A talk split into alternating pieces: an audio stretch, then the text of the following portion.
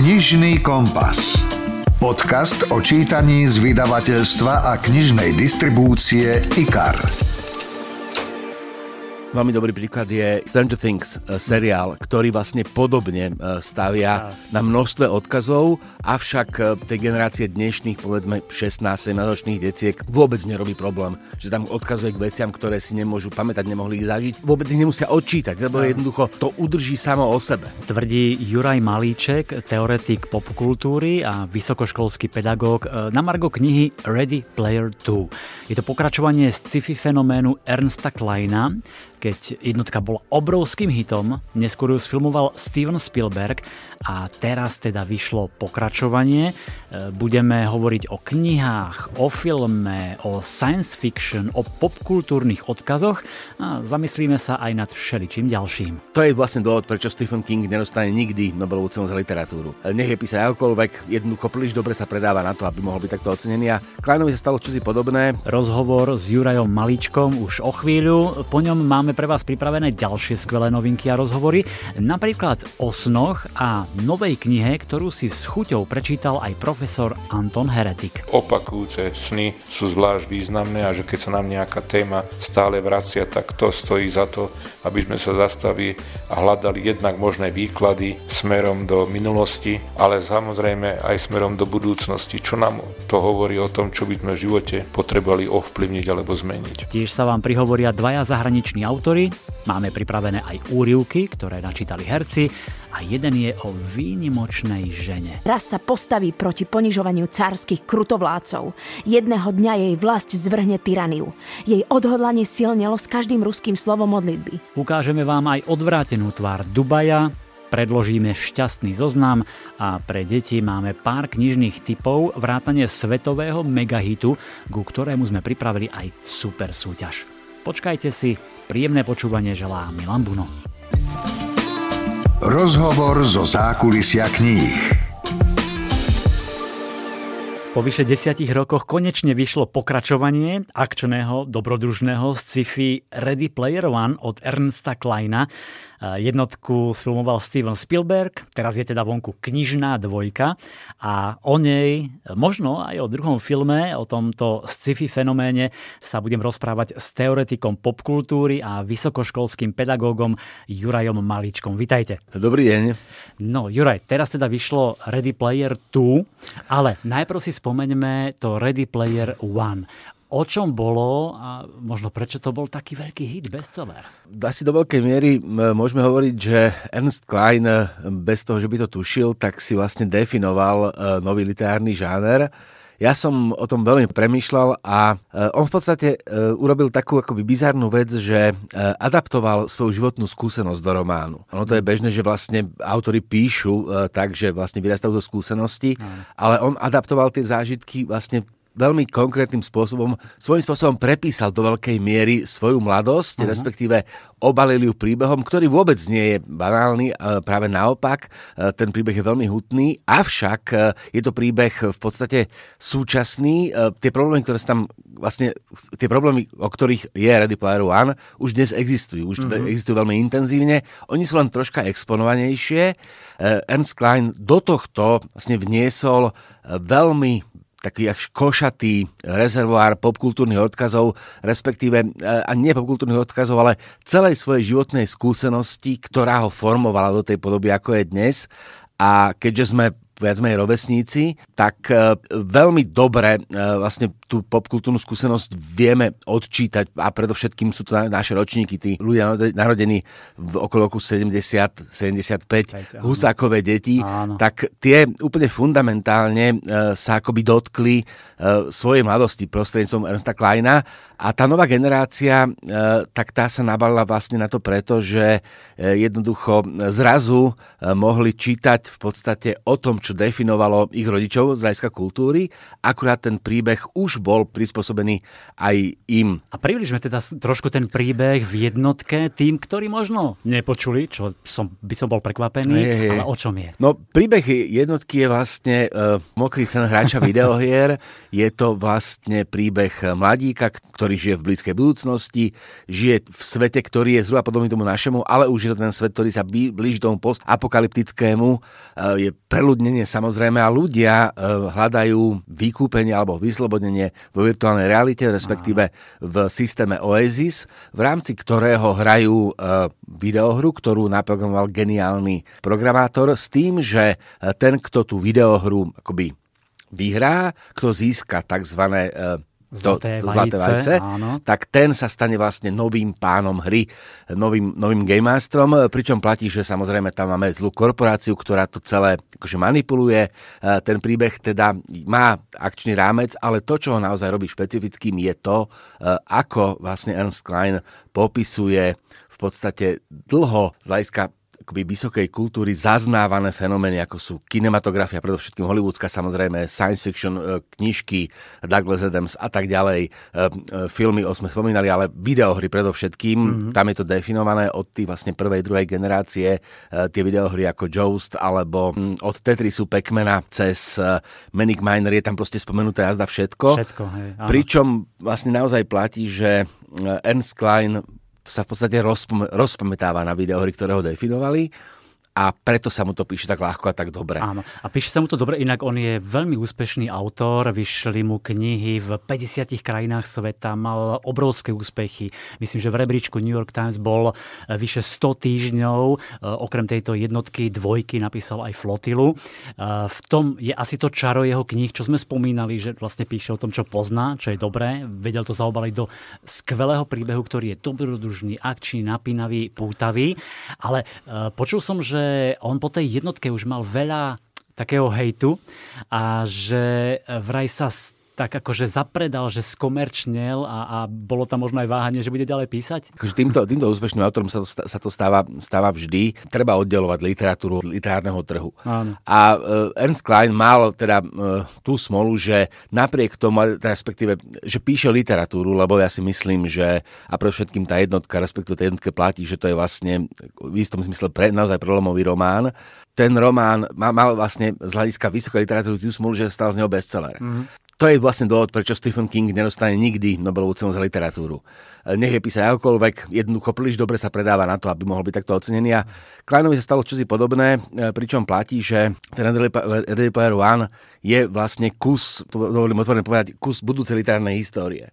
Keď sa budeme vrácať v literárnej histórii k tomuto obdobiu o päťdesiat rokov, tak ten román tam bude trčať práve kvôli tomu, ako intenzívne sa podpísal na generácii, lebo jednoducho ľudia zistili vďaka tomu románu, že nie sú sami v tomto, že, nie, že to geekovstvo, ten fenomén toho, že vlastne akoby to dieťa prežíva v nás, tak to v tom Clineovi je a je to taký veľmi akoby použijem tú flosku, ale prst položený na, prst položený na tie doby. Aha. To sa mu podarilo zachytiť. A čiže je inak tak, ako teraz dnes čítame, neviem, Izaka Asimova, sa k ním vraciame, alebo k Dunám a tak ďalej, tak možno o päťdesiat rokov budeme čítať uh, Ready Player One. Ja, ja, som o tom, ja som o tom presvedčený, len, to musí, len sa to musí vrátiť na perifériu. To Aha. z periférie vzišlo a na periférie to skončí.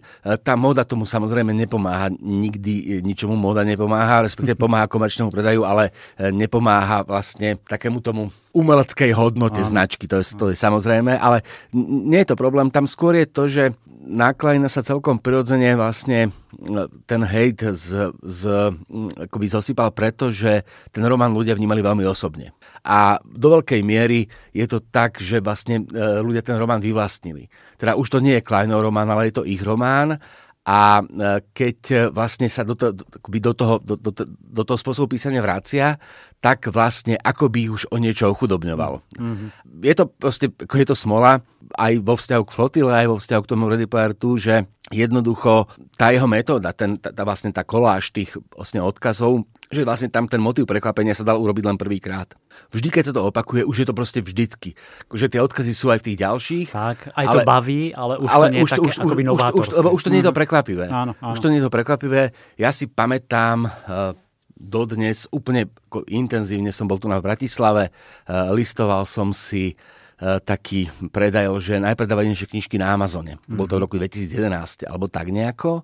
A pozeral som, že najpredávanejší je tam práve tento román Ready Player One, A poslal som takú anotáciu, že toto je, akože, toto, to je ako, ako to mi to ušlo, tak som náhodou tík, klikol, som náhodou som klikol, že či není český preklad. Mm-hmm. Ten český preklad existoval, existoval asi týždeň, išiel som do knihkupectva, tú knižku som si kúpil v ten deň, ako som zistil, že, v tom, že, že, že vlastne bola takto úspešná. Do rána som ho prečítal, potom som ho prečítal druhýkrát, potom som o nej napísal niekoľko esejí, niekoľko štúdií a tak ďalej a je to vlastne knižka, ktorá akože naozaj v rámci populárnej kultúry v podstate nemá obdobu. Mm. A, a už tu skončím to, to, to dlhé uvažovanie. Tam jednoducho platí, že ten veľmi intenzívny pocit, ktorý je s tou knižkou spojený, tak ten vlastne akoby sa vždycky obnovuje. Ready Player One a Ready Player Two, už to platí aj o, tom, o tomto druhom, je proste román, ktorý sa dá čas stále znova dokola. Mm-hmm. Že napriek tomu, že človek to pozná, tak je to, akoby sa vrácal na obľúbené miesta. A toto je proste veľmi silný motív. Lebo tam asi aj niečo stále nové nachádzate, ale našťastie teda Ernest Cline neprestal písať, aj napriek tomu hejtu. A prišla dvojka, Ready Player Two, ktorá práve vyšla. Hra teda pokračuje, je to stále dobrodružné, zábavné, akčné, virtuálny svet a tak ďalej. Tento virtuálny svet nás stále láka a baví. Ja verím, že sa bude páčiť aj našim poslucháčom. Vám sa táto dvojka ako páčila? Iniciačný moment, ktorý prišiel v tej jednotke, je ten, aby poslucháči vedeli, ja som ten, ktorý považuje za najlepší film všetkých čias Krotejov duchov. Zhodokonc ten český preklad mal v rámci úplne prvej kapitoly, vlastne explicitne v úvode, mal citáciu z Krotejov duchov, ale takú, že ju pozná len fanúšik. Aha, keďže v slovenskom preklade to nemohlo podariť, keďže Krotejov duchov nikdy neboli slovenským dabingom, tak to vlastne nešlo. Ale tam bol ten iniciačný román a tam som proste vedel, proste, keď som čítal prvý román, tak na prvej strane som vedel definitívne, že to bude jedna z, akože, z dôležitých, mimoriadne dôležitých kníh. V tej prípade dvojky toto už samozrejme, ne, akoby, toto už samozrejme nemohlo nastať. Ale ja som v podstate, okamžite ako som sa dozvedel, že to napísal, tak som bol tak veľmi namotaný, že som v podstate bol rozhodnutý, že mi to bude páčiť, nech by to bolo akokoľvek zlé. Jednoducho, že to nepripustím. Vy ste ten ideálny čitateľ. Uh, aby sa mi to... No lebo, lebo, lebo, roz, lebo naozaj akože rozumiem tomu autorovi, akože dovolím si tvrdiť, že mu proste fundamentálne rozumiem. Musí to byť vlastne akoby neuveriteľné prekliatie mm, a zároveň akoby výsada, že napíšete čosi, čo je akoby bytostne vaše, a ľudia vás to milujú a potom chcete pokračovať a ľudia vás to nenávidia. Tak to je ako veľký problém, ale o tej dvojke platí a to je veľká, veľ, veľká česť, veľká česť Kleinovi, že on sa ponoril podstatne hlbšie v rámci popkultúrnych odkazov a už tam robí také veci, že odkazuje k, ku kapelám, k videohrám, k filmom, ktoré nie sú na prvú, ktoré nie sú také, že úplne známe, áno, ale sú troška, povedzme, že skrytejšie, ale sú stále vynikajúce. Takže je tam veľmi dobrý objaviteľský motív. Jednoducho, čo sa týka pop music, je skvelá tá knižka práve preto, že odkazuje k Davidovi Bowiem často. Proste odkazuje na miesta, kde ten poslucháč dnešný už nemusí zablúdiť a tam nájde skvelé veci. To je jedna vec, že tie odkazy tam sú, ale sú, nie sú tam preto, aby tam boli, ale sú tam aj preto, aby toho potenciálneho čitateľa akoby dovzdelali, rozšírili mu obzory, že naozaj sa delí. To je prvý motív. A druhý motív, ten je veľmi, veľmi ťažký, tak to je, že tá knižka je nebanálna z hľadiska myšlienkového presahu. On čo si rieši, kam si smeruje a ja teraz bez toho, aby som spoileroval, tak musím proste povedať, že napriek tomu, že Ready Player One jedna je kniha, ktorá končí víťazstvom a končí happy endom, tak ten happy end k tomu happy endu neprichádza, lebo je vonkajší. Nie je vnútorný a to, čo znamená vnútorný happy end, to sa dozrieme v tejto druhej knižke a to, ako ju končí, tak zase to je proste čosi, čo inak otvára skvelý priestor pre ďalšie pokračovanie. Nemám nič proti ságam, takže pokojne. Ale je to veľmi nebanálne a to je dôležité, že možno sa to nebude zdať čitateľom už také skvelé ako tá prvá knižka, avšak je to ich problém práve preto, že jednoducho treba proste veľmi dobre premýšľať nad tým, čo čítam, o čom čítam, prečo to čítam a čo mi autor chce povedať. Áno, ale inak napriek tomu sa to stále skvele čítam, mňa to veľmi bavilo, hoci nie som fanúšik science fiction a nečítam takéto knihy, tak ma to napriek tomu bavilo, je tam dobrá zápletka, staré známe postavy, postupne som si rozpomínal na tú prvú hey, knihu, hey, hey. medzi ktorou mi to vrie, iskrí to, sú tam všetky úžasné tie popkultúrne odkazy, naozaj tie známe, čo poznajú asi aj tí, ktorí to nezažili, ako Depeche Mode, je tam Night Rider, Kid a tak ďalej, ale aj tie menej známe a to sa mi páči, že to je taká inšpirácia pre nás ostatných, aby sme ďalej spoznávali viac z tej hudby, z toho filmu, z toho umenia a tak ďalej, ale Myslíte, že pre nás to sú tie popkultúrne odkazy také spomienky, taká nostalgia. Ale vedia to pochopiť aj tí mladší, ktorí to nezažili a vedia si potom tú knihu užiť? No, toto je taká, povedzme, že asi nie. Ale je to úplne jedno, lebo uh, tie, kni- tie, tie odkazy tam sú dôležité. Mm-hmm. Ale to nie je o nich. Oni sú tam akoby kudrli, alebo sú tam ako ornamenty, ale ten príbeh sa dá vyrozprávať úplne bez nich. Ten princíp hľadania toho easter egg, toho skrytého významu, to vlastne poznajú všetci fanúšikovia populárnej kultúry. Proste skrytý význam, niečo si všimne len, len ja, tak to je v populárnej kultúre proste bytostne prítomné od šesťdesiatych rokov. Respektíve podstatne skôr, on tam síce spomína v tom, v to, v tom, v tom prvom románe Adventure, teda videohru, kde sa ten akoby easter egg objavil prvýkrát, ale ten fenomén je podstatne starší a objavuje sa proste kdekoľvek. Proste divák si čo si všimne, sústredí sa na to a vráti sa k tomu. Mm-hmm. A tento motív toho vlastne akoby objavovania skrytého, on je v, tej, v tých románoch prítomný aj vlastne mimo tých easter eggov a aspoň ja mám takú skúsenosť, že tie romány sa dá čítať bez toho. Si nemusím očítať jeden, jeden, jeden odkaz, ale proste porozumiem. Tá knižka môže inšpirovať a časť ľudí jednoducho minimálne si môže nájsť tie veci. Veľmi dobrý príklad je Stranger Things seriál, ktorý vlastne podobne stavia na množstve odkazov, avšak tej generácie dnešných, povedzme šestnásť sedemnásťročných deciek vôbec nerobí problém, že tam odkazuje k veciam, ktoré si nemôžu pamätať, nemohli ich zažiť. Vôbec ich nemusia odčítať, lebo jednoducho to udrží samo o sebe. Je to proste šlahačka. Je to áno, je to zaujímavé, je to pútavé, je to napínavé. Možno spoznajú takú ako Kate Bush, čo sme my na nej vyrastali, hey, oni hey, nepoznajú, hey. Ona sa vráti v tej pesničke, hej. Kto chce, tak a to je to je zase akože dôležité, že a ja som to začal dokonca aj robiť, že ho snažil vypísať všetky odkazy na všetky hry, filmy, videohry a tak ďalej. A kto chce, tak si vlastne urobí veľmi dobrú predstavu prostredníctvom toho, že si bude rozširovať. Ready Player dva bude si rozširovať, bude zisťovať, na čo odkazuje, takže vlastne akoby sa dovzdelá v kultúre dvadsiateho storočia. Už nemusíme hovoriť o popkultúre, ale v kultúre, lebo on sa tam dotýka naozaj fenomenov, ktoré sa už tej populárnej kultúry akoby vymedzili. A už sú to vlastne kultúrne fenomény, mm, nie popkultúrne. Mm. Určite, myslím, že baví to nás, hlavne, ktorí sme teda tí trošku starší, ktorí to poznáme, lebo je to taká tá nostalgia, spomienky a, a chápeme mnohé tie odkazy, ale je to aj pre tých mladších, ktorí samozrejme ich nemusia chápať, pretože uh, Cline, myslím, že vytvoril veľmi dobre to zdanie tej virtuálnej reality, tú hru, že nás do nej vedie, je to naozaj napínavé, pútavé. Možno je to aj, uh, preto nás to baví, taký trošku únik z tej e, súčasnej reality, ktorá nie je možno posledné dva tri roky no, taká ideálna. To je dlhšie a to je vlastne to je ako veľký problém v, v rámci akoby science fiction ako žánru. Aha. Dnes sa prakticky nepíšu utopie, nepíšu sa optimistické romány. Dnes sa vlastne píšu len dystopie. Keď to porovnávame ja viem, s, ro, s románmi z päťdesiatych rokov zo Zlatého obdobia sci-fi, tak e, dokonca keď to sa vrátime k Žilovi Vernovi, tak oni proste všetci hľadajú, hľadajú do budúcnosti s nádejou. Mhm. Nejakým spôsobom Robert Heinlein proste ktokoľvek z tých autorov hľadí do budúcnosti a v zásade hľadí s nádejou. Sú tam síce problémy, ale hľadí s nádejou. Star Trek ideálny príklad. A je to vlastne preto, že akoby science fiction sa síce odohráva čas nej v budúcnosti, ale ona odráža prítomnosť. A to, že akoby tá dnešná prítomnosť, alebo tie, že tie posledné roky sú naozaj ako dosť desivé, alebo pesimistické, tie posledné dekády, ekologická kríza a tak ďalej, tak to sa vlastne v tých románoch odráža a preto vznikajú dystopie.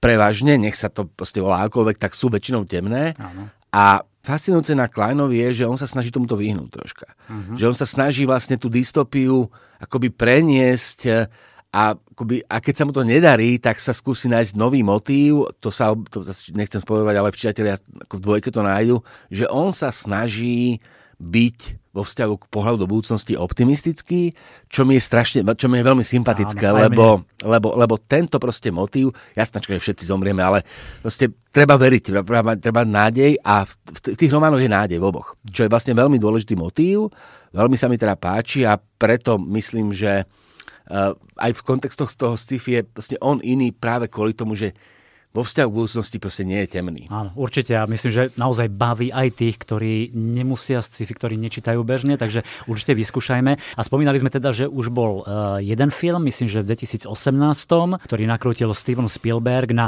ČSFD má osemdesiatjeden percent hodnotenie, čiže naozaj veľmi dobré hodnotenie. Teraz ste mávli rukou, čiže nie, nie, je takto. To dobrý film? Uh, ten film je vynikajúci. ČSFD všetko rešpekt, ale to je štatistika. Mm. Štatistika ne, nevypovedá o kvalite, rozpovedá vypovedá o množstve. To je jasné. Takže to, že má osemdesiatšesť je úplne ale jedno. Ale také malé vodítko to môže nie, byť. Je, že je, je naozaj... Ten film je výborný preto, že nie je otrocký, podľa, že, že nie je otrocký, že je vlastne, vlastne, pod, je to vlastne poctivá adaptácia v tom zmysle, že je význam posunutý troška inam. Mm-hmm. V tom, v tom je veľmi dobrý. Výborný je preto, že ho režiroval Spielberg, ktorý vlastne, to je ďalší proste že neuveriteľný sen, keď ja som si tak robil žarty, že nikto iný ten film nemohol režirovať, ale nie preto, že by bol najlepší, ale preto, že vďaka tomu, aké filmy produkoval, nielen režiroval v osemdesiatych rokoch, tak vlastní najviac ochranných známok, mm. na ktoré sa, sa cituje, takže vlastne to bude lacnejšie, keď dáme jemu, lebo bude citovať sám seba. Ten film má teda ten, ten motív, toho tam je ten to odkazy, ten príbeh je posunutý, je veľmi dobre obsadený, ten Spielberg sa tam ukazuje v takom tom, akože to veľké dieťa v ňom permanentné, tak ako on sa, on sa úplne vybláznil. Keď ten film ste videli, tak prvá hadanka, ktorú tam oni riešia, tak je v podstate taká, že keby to bol naozaj hráč videohier, tak to netrvá tri roky, ale behom dvadsať minút na to niekto proste príde, že to proste vyskúša, ale nevadí. Ten film je veľmi tá, pekný, dobrý a tá, mám ho rád. A to, že vlastne vznikol, ale tak zase e, urobilo v podstate tomu románu Medvediu službu. Lebo e, presne, ak e, tí fanúšikovia síce to majú radi, ale nerozumejú tomu, tak e, všetci sú proste odborníci, na, na, na, ako sa robia scenáre, ako sa má adaptovať. Proste každý voči tomu niečo má. E, Spielberg to za daných okolností urobil najlepšie, ako sa dalo a to generačné spojenie, ktoré tam došlo, ten Cline a proste z jedného idol Spielberg robia spolu film, tak to sa proste veľmi, veľmi vydarilo. Ernest Cline už má filmovú skúsenosť. A Fanboys, myslím, že... Presne, on ten, a presne. A to bolo čo, kedy ešte pred dvadsiatimi aj viac? Hej, hej, Fanboys je jeden, jeden vynikajúci film, režiroval ho Kyle Newman a je to film, ktorý je presne akoby o fanúšikovstve. Je to proste film, kto, v ktorom sú fanúšikovia Star Wars, jeden z nich trpí smrteľnou chorobou, a jeho prianím posledným pred smrťou, je to proste mladý osemročný chalan, jeho posledným prianím je vidieť epizódu jedna. Ale ešte v roku deväťdesiatosem, keď sa tam odhráva, epizóda jedna ešte nie je vonku. Mm-hmm. Takže oni idú, proste robia výpravu na Lucasov ranč, aby, aby, aby sa tam proste vlábali, aby ukryli tú kopiu, aby si ju on pozrel. A je to fantastická komédia plná odkazov, veľmi proste, je tam vidieť, že teraz jednoducho Ernest Cline má ten akoby filmový feeling. On je teraz spoluautor námetu a scenára, áno, aby sme to uviedli na pravú mieru. Takže tam už tá skúsenosť je. A to, že vlastne bol spolu, prizvaný na, k spoluautorstvu scenáru Ready Player, Ready Player One, tak to je proste vidieť, že ten film si nie je Spielbergov, nie je Kleinov, je ich spoločný, mm. je akoby veľmi dobre v tom, čím je. Je, je proste spravený a ja len teda akoby dúfam, že ak to pokračovanie vznikne, tak vznikne vlastne v podobnej konštelácii. No, to som sa presne chcel spýtať, lebo vy ste v tom viac ponorení ako ja a ja už som niekde čítal, že už sa chystá, alebo teda sa uvažuje o tej dvojke. No to je vo hviezdách, to je vo hviezdách.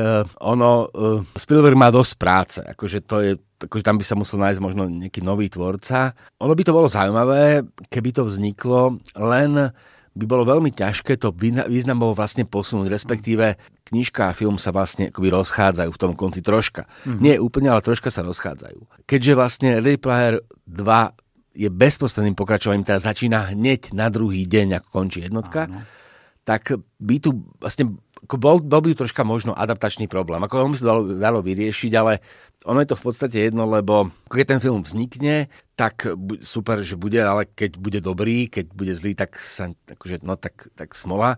Ale tam by mohlo byť proste potom akoby znova to, že ten film nevyšiel, pretože ten román už má tie chyby a ja si to nemyslím jednoducho. Mm-hmm.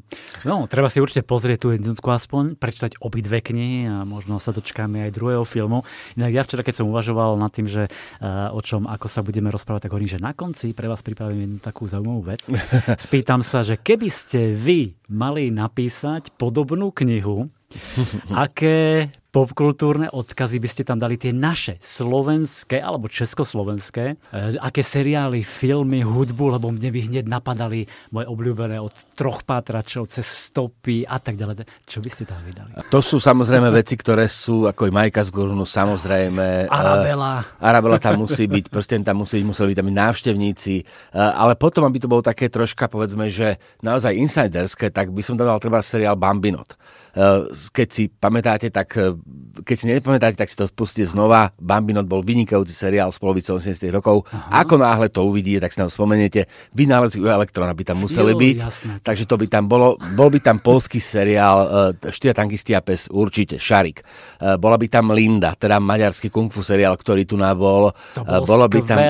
Presne, ono by sa to dalo. Ja by som tam dal ešte Škrečok nočnej košely, to no, som veľmi rád pozrával, neviem, či aj dva tri krát ten seriál. To ono to v podstate môžeme hovoriť, že komplet tvorba Miloša Macourka a Václava Vorbíčka by sa tam ako by dala. Patril by tam samozrejme aj Zdeněk Podskalský a jeho akoby fundamentálne komédie, takže k tých filmov by si tam ako našla kopec.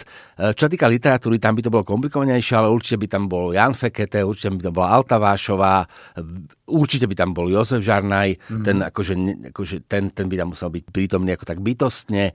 Bolo by toho proste veľa, komiksy z há bé céčka, z Elektrónu.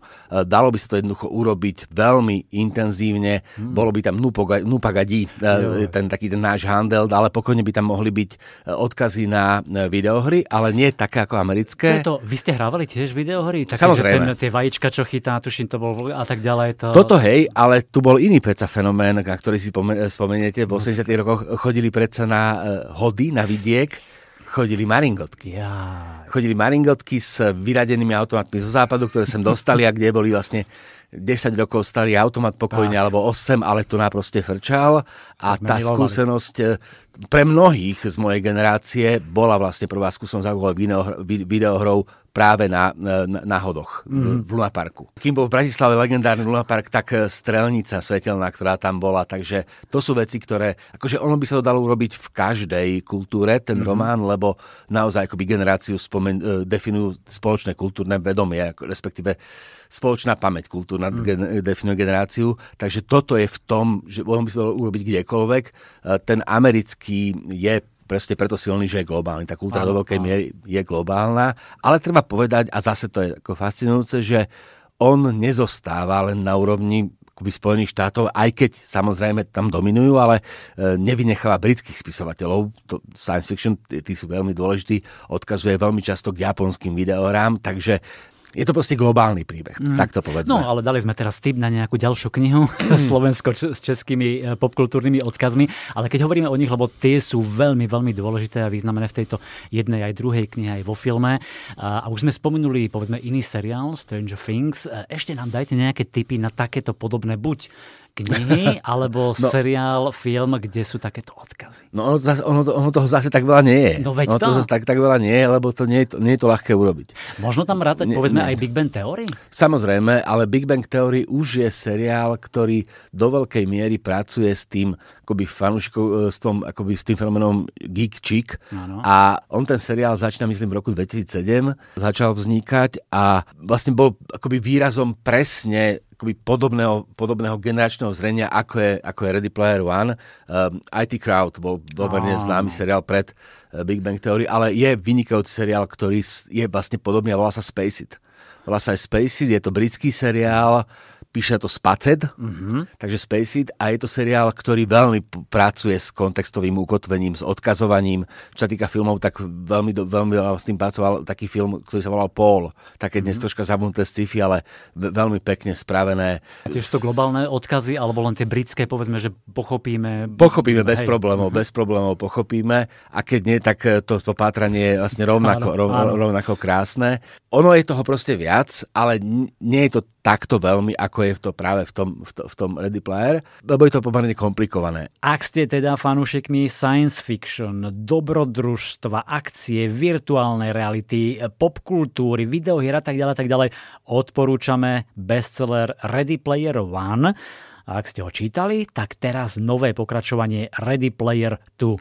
O knihách aj o filme som sa rozprával s teoretikom popkultúry a vysokoškolským pedagógom Jurajom Malíčkom. Možno nejaký odkaz na záver? Ja by som k tomu Ready Player dva ešte čo si dodal. Ten román samozrejme nemusí páčiť, ale populárna kultúra je špecifická tým, že my sme skutoční autori, my sme skutoční autori toho diela. Hmm. Nie ten, kto ho napíše, ale ten, kto ho recipuje, ten, kto ho číta, a je proste len na nás, aký sa rozhodneme, že román Ready Player dva je, a on je veľmi dobrý práve tým, ako je náš a ako je premýšľavý, hoci na povrchu sa môže zdať, že vznikol len kvôli tomu, aby si mohol Ernest Cline postaviť ešte väčší hollywoodský dom. Nie je to tak. Skvelá bodka za týmto rozhovorom. Ďakujem pekne. To je môj avatar. Okrem jedenia, spania a odskočenia si ľudia robia všetko v oáze. Prvý človek, čo nájde vajce, ktoré som ukryl niekde v oáze, zdedí úplnú kontrolu nad samotnou oázou. Budúcnosť je ohrozená ľuďmi, ktorí sa nezastavia pred ničím, len aby vyhrali súťaž.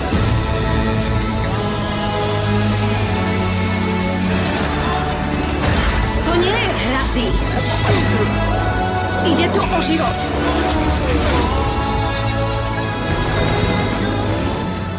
To je ukážka zo spomínaného filmu Ready Player One v režii Stevena Spielberga.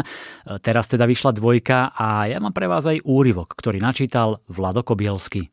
Vnútri ležalo na modrom zamate čosi ako prilba. Vybral som ju a obracal v rukách. Prístroj mal uprostred článkovaný oblúk, ktorý siahal od čela až k zátilku a pripájal sa naň rad kovových prúžkov v tvare písmena C. Každý prúžok tvorili polohovateľné segmenty s klbmi a každý segment mal na spodku rad kruhových snímačov. Vďaka tomu sa dali senzory prispôsobiť ľubovoľnému tvaru a veľkosti hlavy. Z dolnej časti prilby vychádzal dlhý optický kábel so štandardnou koncovkou na konzoli pre Oasis. Srdce mi narážalo o hrudný kôš, ale teraz takmer zastalo. Muselo to byť rozhranie pre Oasis, aké som ešte nikdy nevidel, a technicky oveľa vymakanejšie. Z vajca vyšlo krátke pipnutie. Obzrel som sa naň. Pred očami sa mi mihol červený záblesk, keď maličký skener sietnice druhý raz potvrdil moju totožnosť. V otvorenom veku vajca sa rozžiaril malý monitor, niekoľko sekúnd na ňom svietilo logo G S S, a potom ho vystriedala vráskava tvár Jamesa Donovana Hallidaya. Podľa veku a vychudnutých črt natočil video krátko pred smrťou. No napriek svojmu vzhľadu na nahratie správy nepoužil svojho avatara ako pri Anorakovej výzve. Z nejakého dôvodu sa tentoraz rozhodol ukázať osobne, v krútom a neľútostnom svetle reality.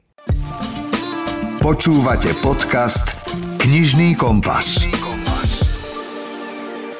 Zamyslite sa niekedy nad tým, čo znamenajú vaše sny, čo vám chcú povedať, alebo ako ich dokážete využiť pre lepší, spokojnejší život.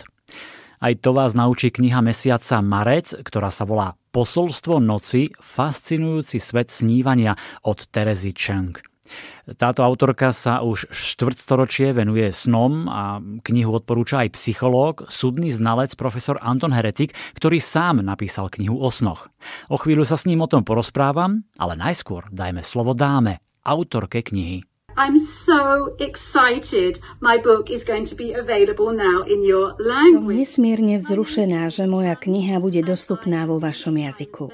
Volám sa Tereza Chong a som autorkou bestsellerov o snoch z rebríčka Sunday Times, odborníčkou na sny a ich známou vykladačkou. Celý svoj život som zasvetila skúmaniu významu snov a ich pretvárajúcej sily a potenciálu. Dúfam, že Posolstvo noci vám pomôže zalúbiť sa do vašich snov, lebo viete čo? Keď sa zalúbite do vlastných snov, zalúbite sa do seba. A práve tam sa začína všetká mágia. Želám vám všetkým divoké a úžasné sny. No a aby ste si tieto divoké sny vedeli aj vysvetliť, pochopiť ich, o tom je presne kniha Posolstvo noci, ktorú si s chuťou prečítal aj profesor Anton Heretik, a tak som bol zvedavý na jeho dojmy a jeho názor. Kniha je primárne určená pre laikov, ktorí sa zaujímajú o svoju psychiku a samozrejme aj o svoju psychiku počas noci, pretože snívame každú noc a pravidelne. A takýto výkladový prístup, aký reprezentuje táto autorka, pomáha hlavne laikom, ktorí si sami sa snažia pokúsiť interpretovať vlastné sny.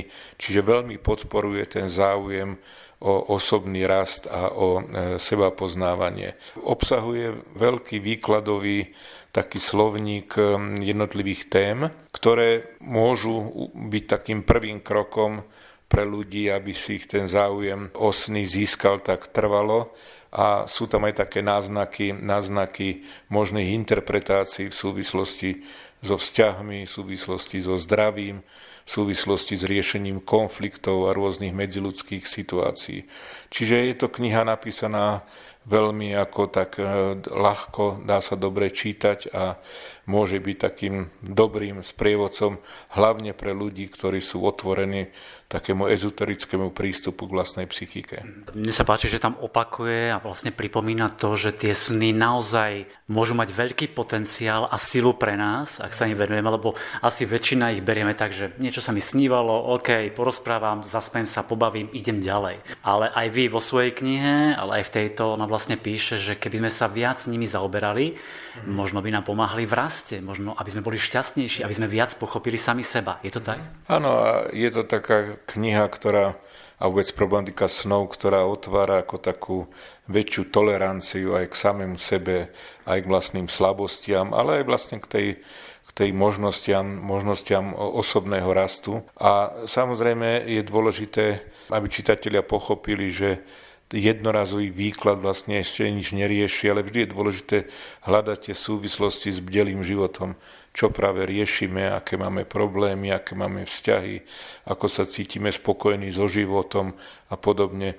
Pretože veľa snov, najmä tých, ktoré, ktoré sú sprevádzané úzkosťou, je ako keby takým signálom k tomu, že potrebujeme niečo zmeniť. A správne aj autorka hovorí to, čo bežne, s čím bežne pracujeme v psychoterapii, že opakujúce sny sú zvlášť významné a že keď sa nám nejaká téma stále vracia, tak to stojí za to, aby sme sa zastavili a hľadali jednak možné výklady smerom do minulosti, ale samozrejme aj smerom do budúcnosti. Čo nám to hovorí o tom, čo by sme v živote potrebovali ovplyvniť alebo zmeniť.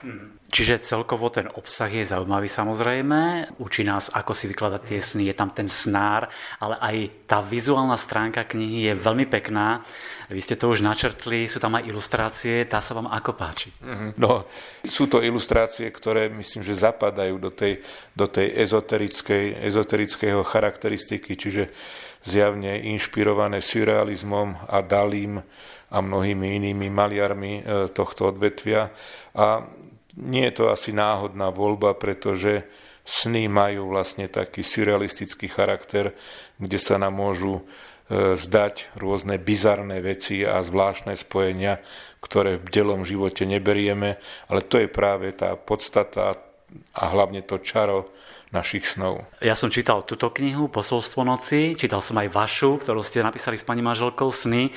No možno by som tak povedal, že prečítať si najskôr túto, ktorá je taká možno ľahšia aj pre laikov a potom pokračovať vašou. No my dúfame, že aj tá naša kniha je straviteľná pre laikov, len samozrejme snáre a knihy o snoch sa píšu už niekoľko tisíc rokov a vždy je to nejaký iný pohľad toho autora a hlavne z pozície, čím sa zaoberá. Táto autorka sa zaoberá teraz skôr takým filozofickým aspektom a ezoterikou vo vzťahu k osobnému rastu.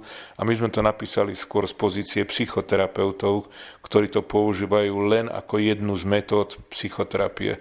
Teda keď sa na nás niekto obracia a oslovuje nás ako vykladačov snov, tak vysvetľujeme, že nie sme vykladači snov, ale sme psychoterapeuti, ktoré okrem iného používajú práve aj prácu so snami.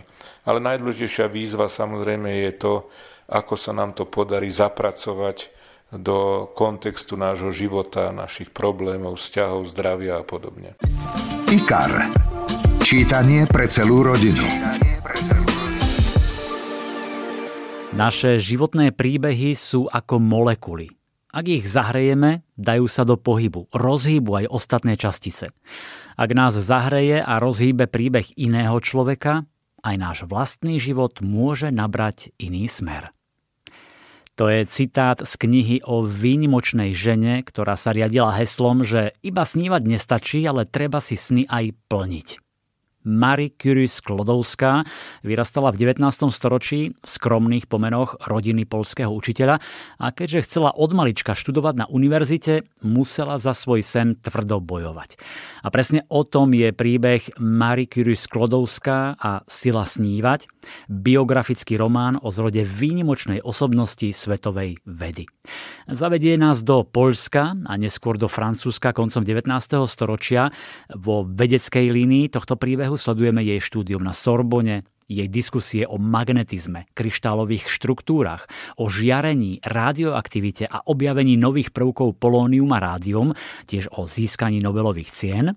No a popri tejto vedeckej linke je v príbehu aj silná rodinná. Ukazuje tiež postavenie dievčat a žien v spoločnosti a skvele približuje ťažký život vo vtedajšom Poľsku, ktoré bolo v područí cárskeho Ruska, a ako sa Poliaci snažili odolať útlaku Rusov, ako sa usilovali udržať poľské tradície, zvyky, svoju reč. Vypočujte si úryvok v podaní Zuzany Porubiakovej z časti, kde Mary Sklodowska študuje na poľskej škole, no cárske Rusko ich núti učiť sa po rusky, dokonca odriekať Otčenáš v ruštine. A do školy práve prišiel ruský školský inšpektor.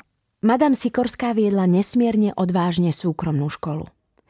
Zabehnutý systém rafinovane obchádzala. Dlhé roky sa jej darilo úspešne vodiť za nos ruských inšpektorov.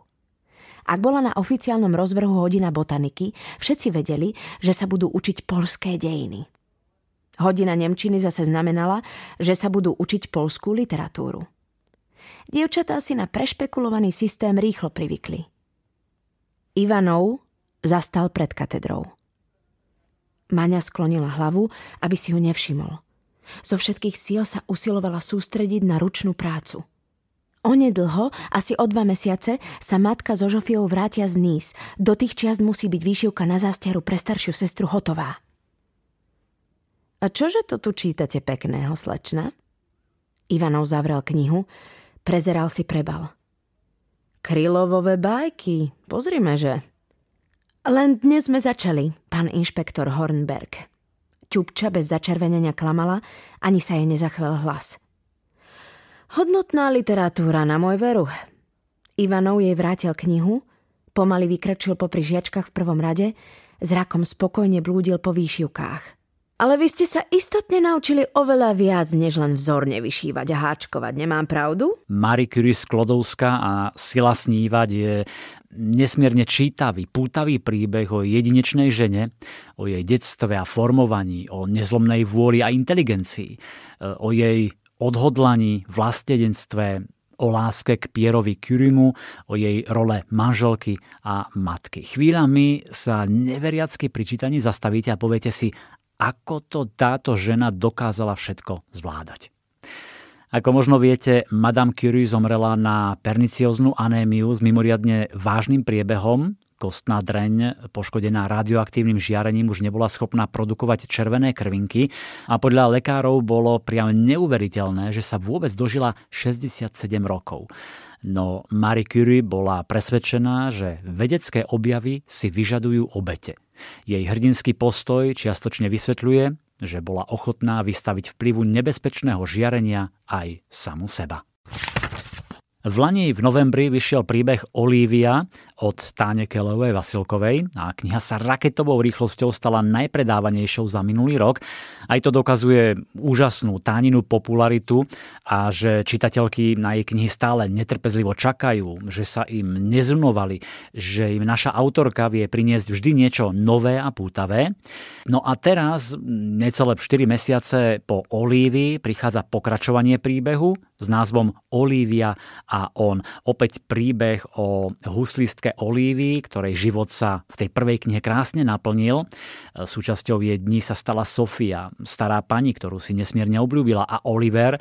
A vďaka týmto dvom ľuďom sa jej ľahšie znášajú aj problémy doma, ktoré nemajú konca kraja. Ale v živote je málo čo jednoduché.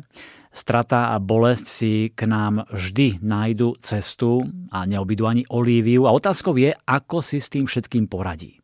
Našťastie, život je nevyspytateľný a neraz nám pripraví veľmi príjemné prekvapenia v podobe láskavých ľudí. A práve na to by sme mali myslieť v okamihoch, keď sa nám nedarí, keď máme pocit, že nás život skúša až príliš prísne, že nám hádže polená pod nohy. A myslím, že toto je práve Tánin odkaz v novej knihe Olivia a on, ktorá opäť dokazuje, aké je to krásne, keď do vášho života vhupne láska. Keď ju doň pustíte a otvoríte svoje srdce. Tu je úryvok z knihy, ktorý načítal Dado Nať. Napokon to dopadlo tak, že Olivia môže ísť domov o deň skôr, než rátala, čomu sa teší.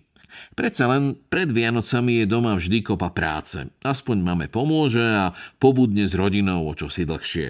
Na druhej strane, nechce sa jej odchádzať od Sofie. Je s ňou nesmierne dobre. Doma je veľa rušivých vplyvov, veľa problémov a so Sofiou je milo a pohodovo. Predvčerom celý podvečer vypekali. Ich malý byt sa krásne rozvoňal, užívali si to naplno. Uvarili si punč a zhovárali sa o všetkom, čo mali na duši. Upiekli medvedie labky, vanilkové rožky a korpusy na torty. Olivia ich odvezie zabalené domov, deň pred štedrým večerom ich naplní krémom a ozdobí. Rozhodla sa pre každoročnú orechovú tortu s jahodovým džemom a nutelovú, ktorú zbožňuje. Dotvorí ju banánmi a ozdobí horkou čokoládou. Dokonalá kombinácia. Bude to skvelé. Všetko bude skvelé. Slovenský spisovateľ. Na túto knihu som sa nesmierne tešil, pretože milujem klasické detektívky, záhadné, na pohľad neriešiteľné zločiny. Tento príbeh vás zavedie do Londýna roku devätnásť tridsaťšesť a autor skvele vykreslil vtedajšiu dobu, atmosféru, spoločnosť. No, ale dosť mojich omáčok, reč je o knihe Smrť a kúzelník a viac vám o nej povie britský autor Tom Mead. Death and the Conjurer is a vintage-style locked room mystery. Ide o mysteriózny krimi príbeh v starom štýle, ktorý sa odohráva medzi štyrmi stenami a je to moja podsta obľúbeným autorom detektívok zlatej éry, ako sú Agatha Christie, John Dixon Carr či Ellery Queen. Príbeh sa odohráva v Londýne tridsiatych rokov minulého storočia. Začína sa nájdením zavraždeného psychiatra v jeho domácej pracovni. Záhada sa prehlbuje po zistení, že táto pracovňa bola zamknutá a zapečatená zvnútra, takže sa zdá, že vrah sa nijako nemohol dostať dnu alebo von. Navyše sa ukáže, že vražda je len začiatkom série zločinov, čo Scotland Yard privedie k tomu, aby využil služby bývalého kúzelníka Josepha Spectora, ktorý sa podujme na rozlúštenie zdanlivo neriešiteľného rébusu. Smrť a kúzelník je mysteriózna detektívka, založená na logickom pátraní s prvkami hry, vďaka ktorým sa čitateľ môže pokúsiť poraziť Josepha Spectora pri riešení vraždy. Veľmi dúfam, že kniha sa vám bude páčiť. I very much hope that you will enjoy it. Len dodám, že Smrť a kúzelník je prvý diel série Joseph Spector vyšetruje a autor naozaj vytvoril príbeh plný záhad a hádaniek. Ehm, nechýba napätie, strašidelná atmosféra, dômyselnosť a taká tá dobová elegancia. Myslím, že je to lahôdka pre milovníkov klasiky, ktorí si trošku zaspomínajú, je tam veľa nostalgie, ale súčasne osloví kniha aj mladších čitateľov, ktorí milujú mystery romány, mágiu, svet kúzelníkov a také tie dômyselné zápletky. Klobúk dolu, vynikajúci štart novej detektívnej série. A pridám ešte jednu detektívku, tentoraz od legendy Agathy Christie.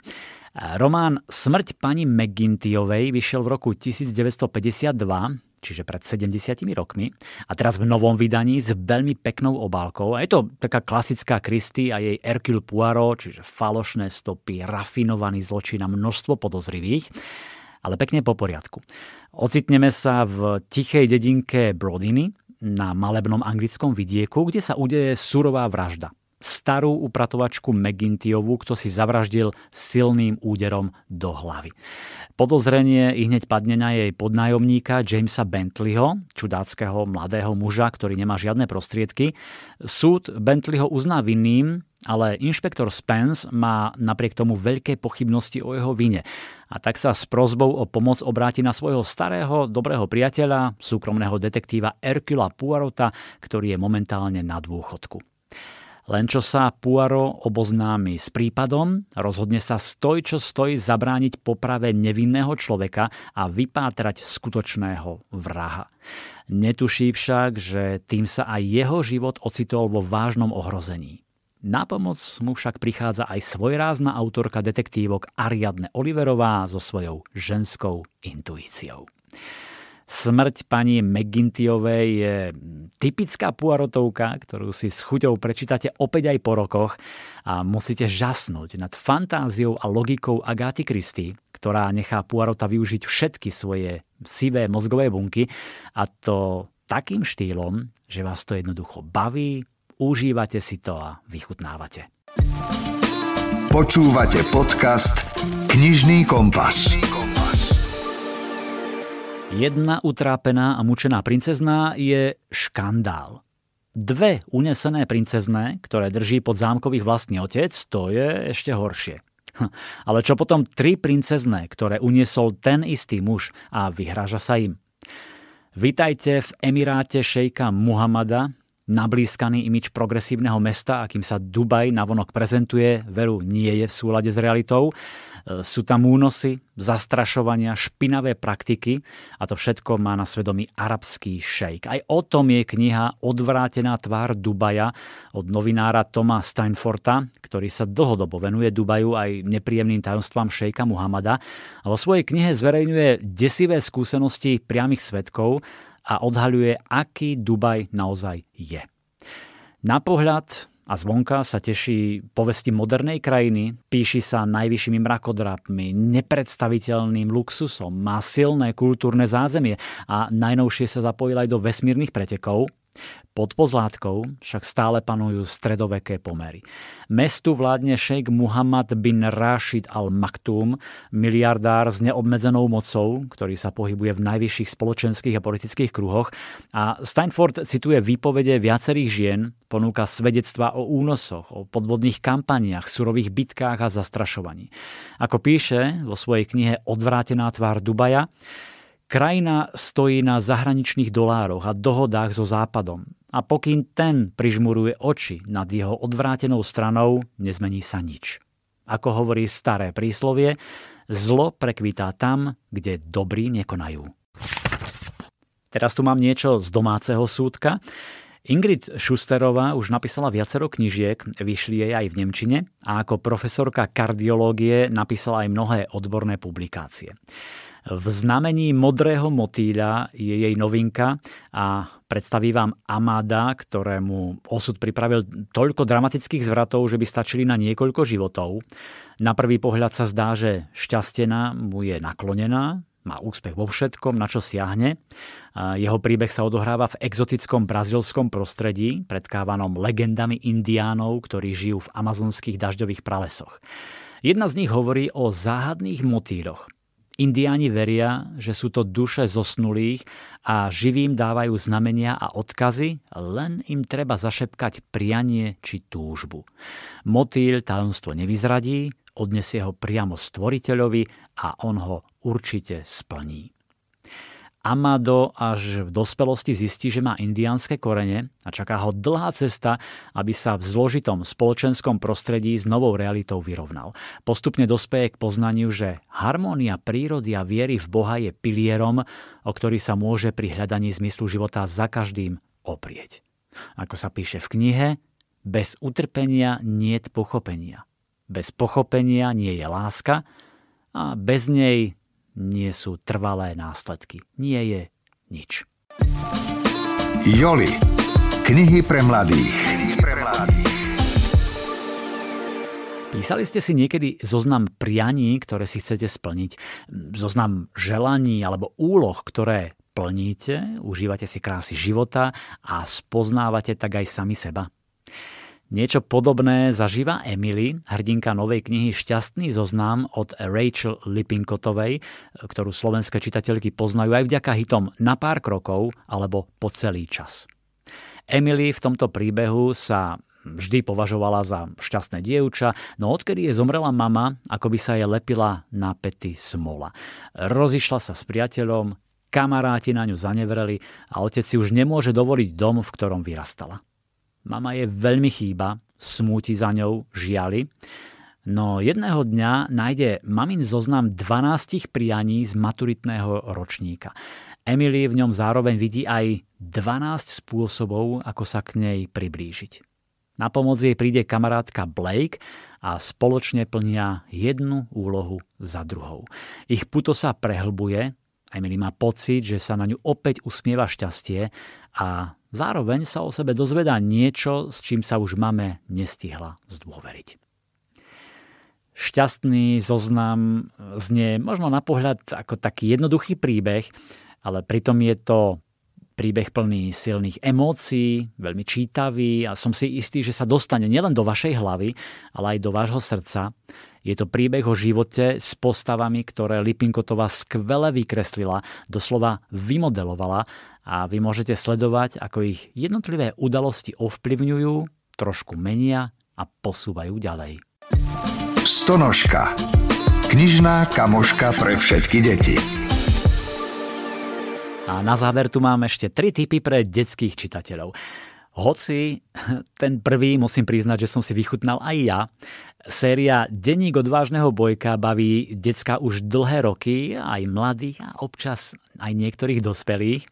Smoliar Greg Heffley a jeho trapasy, nečakané dobrodružstva a nemilé prekvapenia vedia rozosmiať. Neraz aj škodoradostne. No a teraz je tu už sedemnásty diel série s názvom Preplnený mechúr. Greg zisťuje, že cesta k sláve nie je veru prechádzka rúžovou záhradou. Už mu pár pokusov stať sa nesmrteľným a slávnym nevyšlo, a to ani s pomocou kamoša Rowleyho. A tak sa rozhodne pridať ku kapele Plný mechúr, ktorú založil jeho starší brat Rodrik. Ten chce urobiť z členov kapely skutočné rockové hviezdy, ale nedarí sa mu. Fotenie v kostýmoch nedopadne dobre. Kapela sa rozhodne využiť aj sociálne siete na svoje promo. Videá o nehodách a zranenia, ani to im veľmi nevychádza. Potom je tam zmrzlinové auto a pieseň kapely v uliciach, aj vystúpenie na streche budovy, hranie v bar micva, predaj merču, festival, no a do toho všetkého omyly, nedorozumenia, trápne situácie a nečakané náhody. Preplnený mechúr je opäť veľmi vydarený diel obľúbenej série, hoci v nej Greg hrá menšiu úlohu na rozdiel od ostatných častí, ale prihodí sa všeličo. A pozor, mám dve dôležité veci. Ku knihe dostanete ako darček špeciálny čierny balón s potlačou a môžete sa zapojiť do veľkej súťaže. Stačí, keď vymyslíte vlastný zábavný text piesne na tému Preplnený mechúr. Pôjdete na stránku w w w bodka denník odvážneho bojka bodka es ka a tam ten text vložíte. Môžu to byť iba štyri verše a z týchto vašich veršov sa poskladá pesnička, ktorú naspieva a zhudobní skutočná skupina. No a vy máte ešte navyše šancu vyhrať knihy pre seba, aj pre celú triedu v hodnote stoviek eur. To sa oplatí, tak skúste. Všetko nájdete na stránke w w w bodka denník odvážneho bojka bodka es ka. Pre deti od troch rokov odporúčam utešený príbeh o priateľstve a pánovi králikovi, ktorý je presvedčený o tom, že má v svojej dokonalej nore všetko. Až mu jedno milé stvorenie ukáže, čo mu doma a v živote chýbalo. Ten príbeh sa volá Pán králik a nečakaný hosť. A ten pán králik sa jedného dňa prechádzal po lese a našiel niečo zvláštne. Podobalo sa to síce na kameň, ale jeho povrch bol taký trošku iný. A veru nebol to kameň. Neznámy predmet si vložil do vrecka, odniesol so sebou do svojho úhľadného a čistého domčeka a z čudesného kameňa sa zrazu vyliahlo drobné káčatko, ktorému svet prevrátilo na ruby. Poriadku milovný králik však netúžil po nezbednom káčatku v svojom milovanom domčeku, preto sa rozhodol, že mu nájde jeho skutočnú mamičku. Začína sa dobrodružstvo, na konci ktorého zistíte, že niekedy priateľa nájdeme tam, kde by sme ho vôbec nečakali. A ešte jeden zajačik, príbeh pre deti od roka, roka a pol. Volá sa Zajačikov veľký deň a je to interaktívne leporelo s ilustráciami Nadine Rajcovej, ktoré deťom predstaví veľkonočné obdobie a malého usilovného zajačika Jurka, ktorému sa zíde každá pomoc pri náročnej príprave. Jurko sa už totiž nevie dočkať Veľkej noci, ktorá je jeho obľúbeným obdobím. Ešte má však plné labky práce, musí pozbierať vajíčka, poštekliť sliepočku Hildu, poutierať rozbité vajíčka a tie ostatné zas pekne namaľovať a ozdobiť. No a deti mu môžu v tom všetkom pomáhať.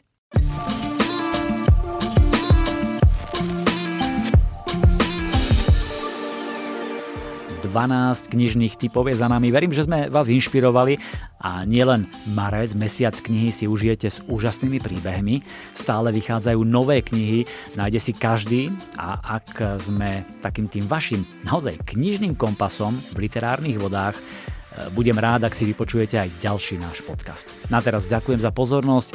Všetko dobré želá Milan Buno. Knižný kompas. Podcast o čítaní z vydavateľstva a knižnej distribúcie IKAR.